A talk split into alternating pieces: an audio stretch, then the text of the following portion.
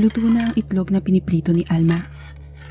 Gamit ang syanse, ay hinango niya ito mula sa kawali at inilagay sa isang bandehado kung saan naroon na ang tatlong itlog na nauna na niyang nailuto.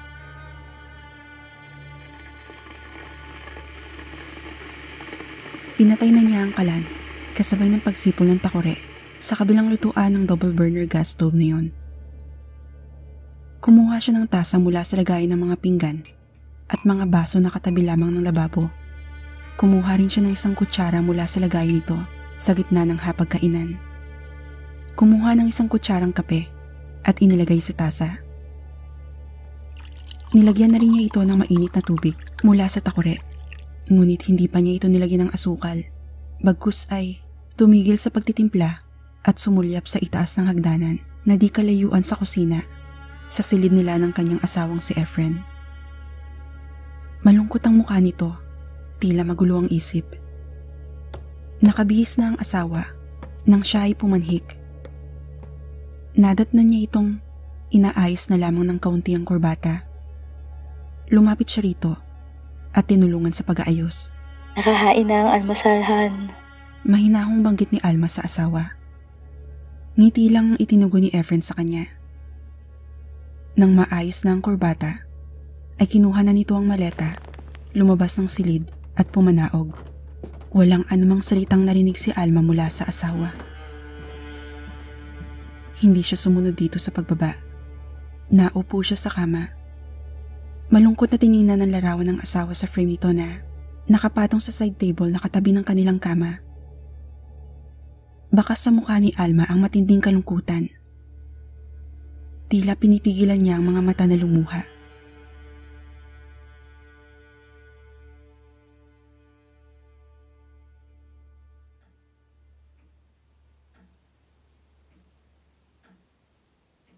Kasalukuyan na nananghalian si Albert nang isang tawag sa cellphone ng kanyang natanggap. Sige ng Wilma.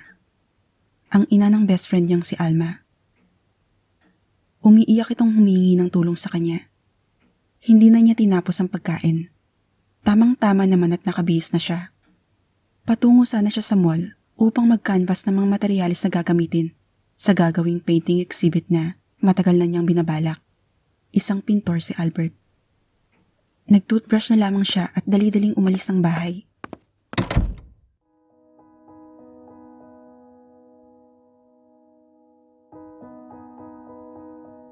Tulad ng madalas mangyayari, ipagpapaliban niya ang kanyang scheduled activity para sa araw na yun, para lamang sa best friend niyang si Alma.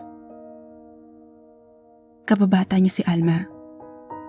Siya na ang itinuturing na matalik na kaibigan nito.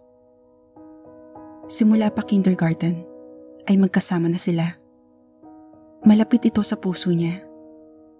Pagmamahal na hindi lamang para sa isang kaibigan ang nadarama niya para dito.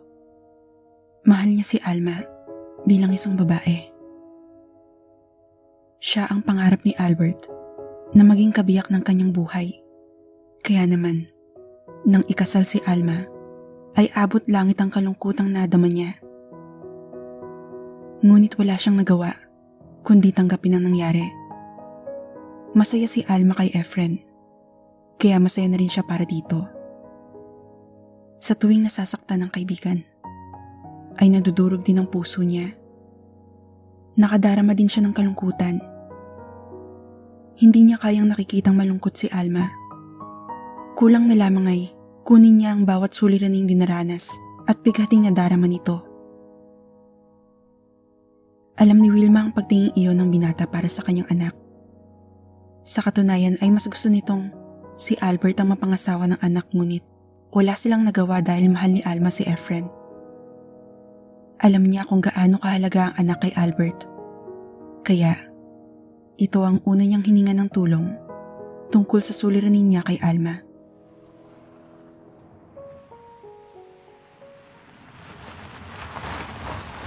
Na si Wilma sa gate ng kanyang bahay nang dumating doon ang binata.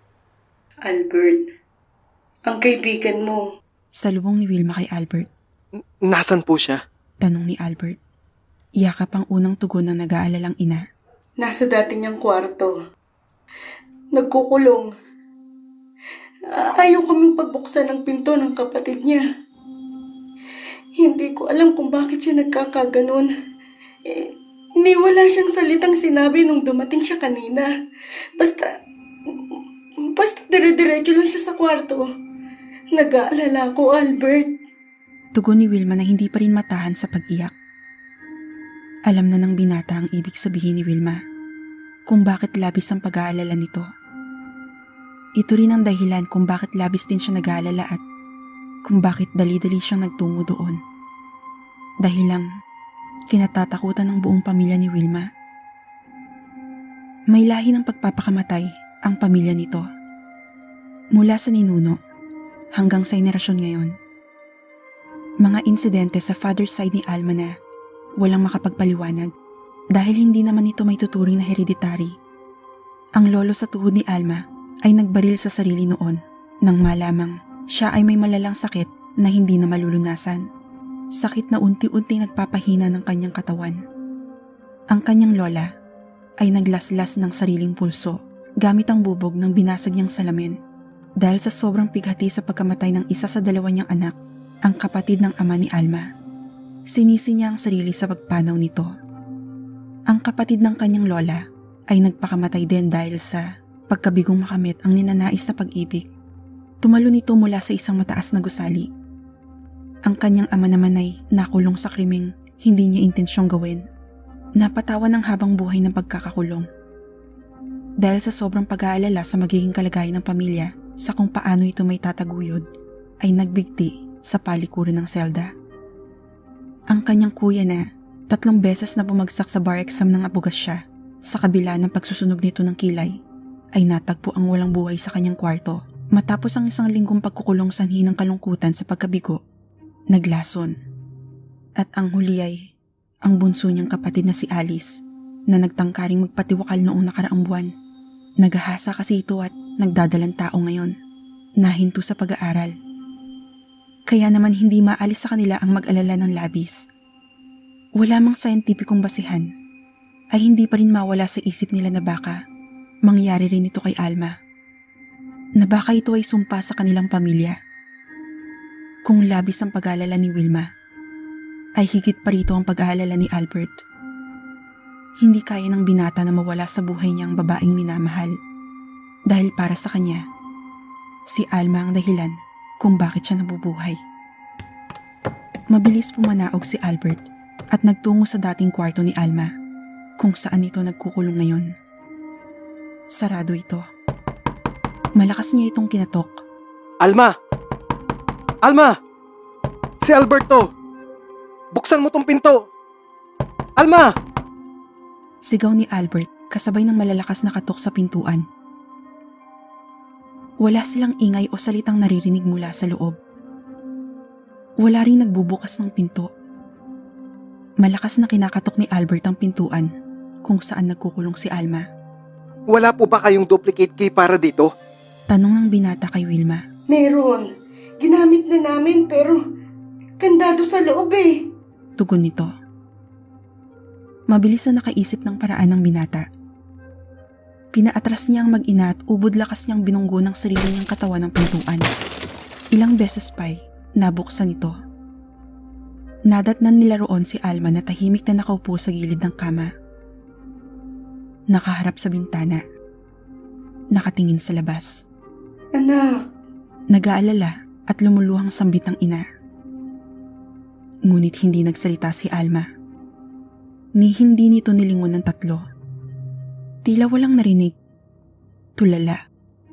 Malalim ang iniisip. Malungkot ang mukha.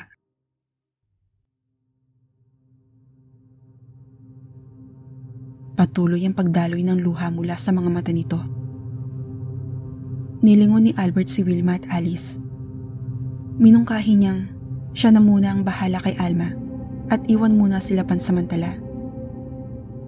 Sumang-ayon naman ang ina. Lumabas ang dalawa at sinarado nito ang sirang pinto. Naglakad si Albert palapit sa kinaroroonan ng kaibigan. Naupo ito sa kama. Dalawang dangkal mula sa kinauupuan ni Alma. Alma, Unang sambit ng binata. Pero walang tugon siyang nakuha mula dito. Nandito na ako. Huwag ka na mag-alala. Sunod nitong sambet. Tahimik pa rin si Alma. Nakatingin pa rin ito sa labas ng bintana. Kung ano man ang problema mo, sabihin mo sa akin. Alam mo namang lagi akong nandito para sa'yo, di ba? Kami ng pamilya mo. Si Efren. Tugon ni Alma. Si Efren? O bakit? Nag-away na naman ba kayo? Tanong ng binata. Nawawala si Efren. Nilingon ni Alma si Albert. Nawawala ang asawa ko, Albert. Humagulgol ng iyak si Alma. Agad na nilapitan ni Albert ang kaibigan at niyakap niya ito. Nawawala ang asawa ko. Tulungan mo kong hanapin siya, Albert. habang patuloy sa pag-iyak sa dibdib ng binata. Walang nasabi si Albert. Bagkus ay niyakap lamang niya ng mahigpit ang kaibigan at hinayaang ilabas ang nararamdamang kalungkutan. Hinayaan niya muna itong umiyak. Nang mapahinahon, ay ikinuha niya ito ng may inom. Ang paborito nitong lemonade. Si Wilma nagtimpla para sa anak. Alam nito ang gustong timpla ni Alma. Kailan pa siya nawawala, Alma? Tanong ng binata habang umiinom si Alma ng lemonada. Kanina lang. Kanina lang? Hindi ba nasa trabaho lang iyon? Pinaghanda ko siya ng almusal kanina. Hindi siya pumasok, Albert. Pero umalis siya. umalis siya, iniwan niya ako. Naiiyak na kwento ni Alma. Nag-away na naman ba kayo? Tanong ni Albert. Hindi. Hindi ko na siya inaaway mula nang... Naputo lang sinasabi ni Alma. Natigilan. Napatingin muli sa labas ng bintana. Mula ng Tanong ng binata. Mula sa bintana ay bumaling ang tingin ni Alma sa kaibigan. Wala nang mayaman kung may babae siya. anak ng puta. Galit na sambit ni Albert. Hindi niya akalaing magagawa iyon ni Efren sa kaibigan. Noon ay kinausap niya si Efren bago sila ikasal ni Alma. Hiniling na wag sasaktan ng kaibigan at isinumpang papatay nito kapag nalamang sinaktan si Alma. Tarantado yung asawa mo ha. Pag nakita ko yan, Hindi natapos ni Albert ang gustong sabihin dahil pinigilan na agad siya ng kaibigan at nagmamakaawang wag sasaktan ng asawa. Alam mo naman kung gaano ko kamahal si Efren, di ba? pero ginago ka niya. Hindi kaya nandun yun sa babae niya. Kilala mo ba? Galit na tanong ni Albert. Tumangulang si Alma. Niyaya na agad siya ng binata na umalis upang puntahan ang lugar kung saan nakatira ang babaeng tinutukoy ni Alma, nakalaguyo ng asawa. Iniisip ni Albert na baka naroon si Efren. Gamit ang kotse ni Albert, ay mabilis nilang natunto ng bahay ni Melissa. Ang sinasabi ni Alma na babae ni Efren. Si Albert ang pumindot ng doorbell sa gate. Nang matagal na walang nagbubukas, ay sunod-sunod itong pinindot ng binata. Halata sa mukha nito ang galit. Isang babaeng may katandaan at payatang nagbukas ng maliit na pinto sa gate. Isang kasambahay. Sino po sila? Nandyan ba si Melissa? Ay opo. Sino po sila? Pakisabi nandito ang asawa ng lalaking nilalandi niya. Bilisan mo. Natakot ang matanda sa ipinakitang galit ni Albert.